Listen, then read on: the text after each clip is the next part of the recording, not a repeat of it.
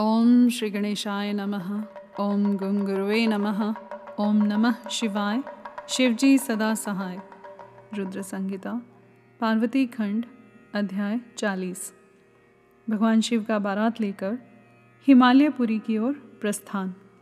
ब्रह्मा जी कहते हैं, मुने, तदंतर भगवान शंभु ने नंदी आदि सब गणों को अपने साथ हिमाचलपुरी को चलने की प्रसन्नतापूर्वक आज्ञा देते हुए कहा तुम लोग थोड़े से गणों को यहाँ रख कर शेष सभी लोग मेरे साथ बड़े उत्साह और आनंद से युक्त हो, गिरिराज हिमवान के नगर को चलो। फिर तो भगवान की आज्ञा पाकर गणेश्वर शंख कर्ण केकराक्ष विकृत, विशाख, पारिजात, विकृतानन दुदुम्भ कपाल, संदारक, कंदुक, कुंडक विष्टम्भ पिप्पल सनादक आवेशन कुंड, पर्वतक, चंद्रतापन, काल, कालक, महाकाल, अग्निक, अग्निमुख आदित्य मूर्धा घनावह, सन्ना, कुमुद, अमोघ, कोकिल, सुमंत्र काक पादोदर संतानक, मधुपिंग, कोकिल, पूर्णभद्र, नील चतुर्वक्त्र करण, अहिरोमक यज्वाक्स शतमन्यु, मेघमन्यु, काष्ठागूढ़, विरूपाक्ष, सुकेश, ऋषभ, सनातन, तालकेतु, षणमुख, चैत्र स्वयं प्रभु लकुलीश, लोकांतक, दीप्तात्मा, दैत्यांतक, भृंगुरिटी देवदेव प्रिय अशनी भानुक, प्रमथ तथा वीरभद्र। अपने असंख्य कोटि कोटि गणों तथा भूतों को साथ लेकर चले।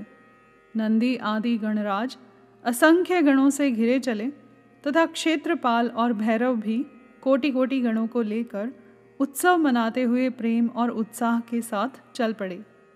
वे सब सहस्र हाथों से युक्त थे। सिर पर जटा का मुकुट धारण किए हुए थे।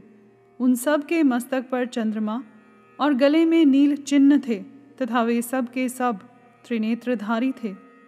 उन सबने रुद्राक्ष के आभूषण पहन रखे थे। सभी उत्तम भस्म धारण किए थे और हार, कुंडल, केयूर तथा मुकुट आदि से अलंकृत थे। इस प्रकार देवताओं तथा दूसरे दूसरे गणों को साथ ले भगवान शंकर अपने विवाह के लिए हिमवान के नगर की ओर चले। चंडी देवी रुद्रदेव की बहन बनकर खूब उत्सव मनाती हुई बड़ी प्रसन्नता के साथ वहाँ आ पहुँची। वे शत्रुओं को अत्यंत भय देने वाली थीं। उन्होंने सांपों के आभूषण से अपने को विभूषित कर रखा था। उनका वाहन प्रेत था। वे उसी पर आरूढ़ हो अपने माथे पर एक सोने का भरा हुआ कलश लिए चल रही थी। वह कलश महान प्रभा पुंज से प्रकाशित हो रहा था। मुने, वहाँ करोड़ों दिव्य भूतगण शोभा पाते थे, जिनका रूप विकराल था। उनके रूप रंग भी अनेक प्रकार के थे। उस समय डमरुओं के डिमडिम घोष से, भेरियों की गड़गड़ाहट से और शंघों के गंभीर नाद से तीनों लोग गूंज उठे थे। दुदुम्भियों की ध्वनि से महान कोलाहल हो रहा था। वह जगत का मंगल करता हुआ, अमंगल का नाश करता था। देवता लोग शिवगणों के पीछे होकर बड़ी उत्सुकता के साथ बारात का अनुसरण करते थे। संपूर्ण सिद्ध और लोकपाल आदि भी देवताओं के साथ थे। देव मंडली के मध्य भाग में गरुड़ के आसन पर बैठकर लक्ष्मीपति भगवान विष्णु चल रहे थे। मुने, उनके ऊपर महान छत्र तना हुआ था, जो उनकी शोभा बढ़ाता था। उन पर चंवर ढुलाए जा रहे थे और वे अपने गणों से घिरे हुए थे।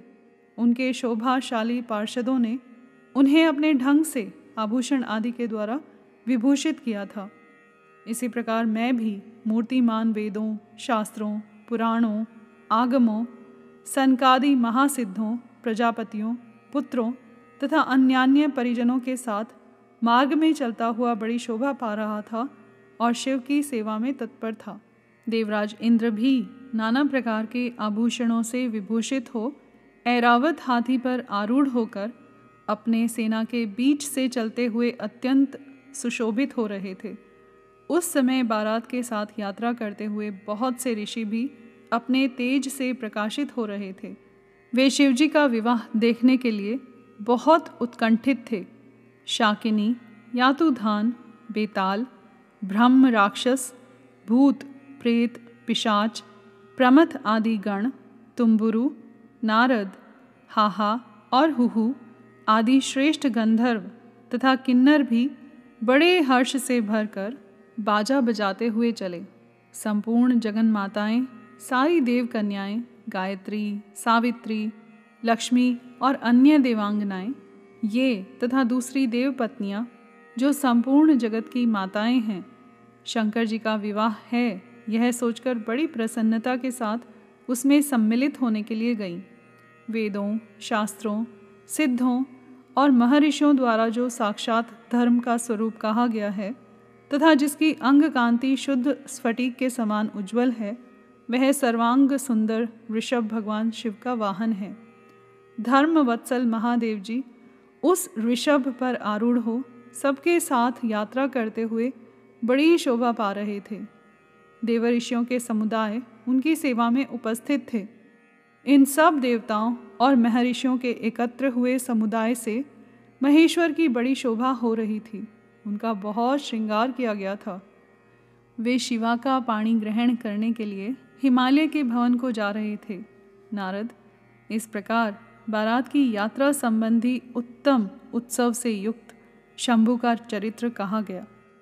अब हिमालय नगर में जो सुंदर वृतांत घटित हुआ, उसे सुनो। यहाँ पर अध्याय चालीस समाप्त हुआ।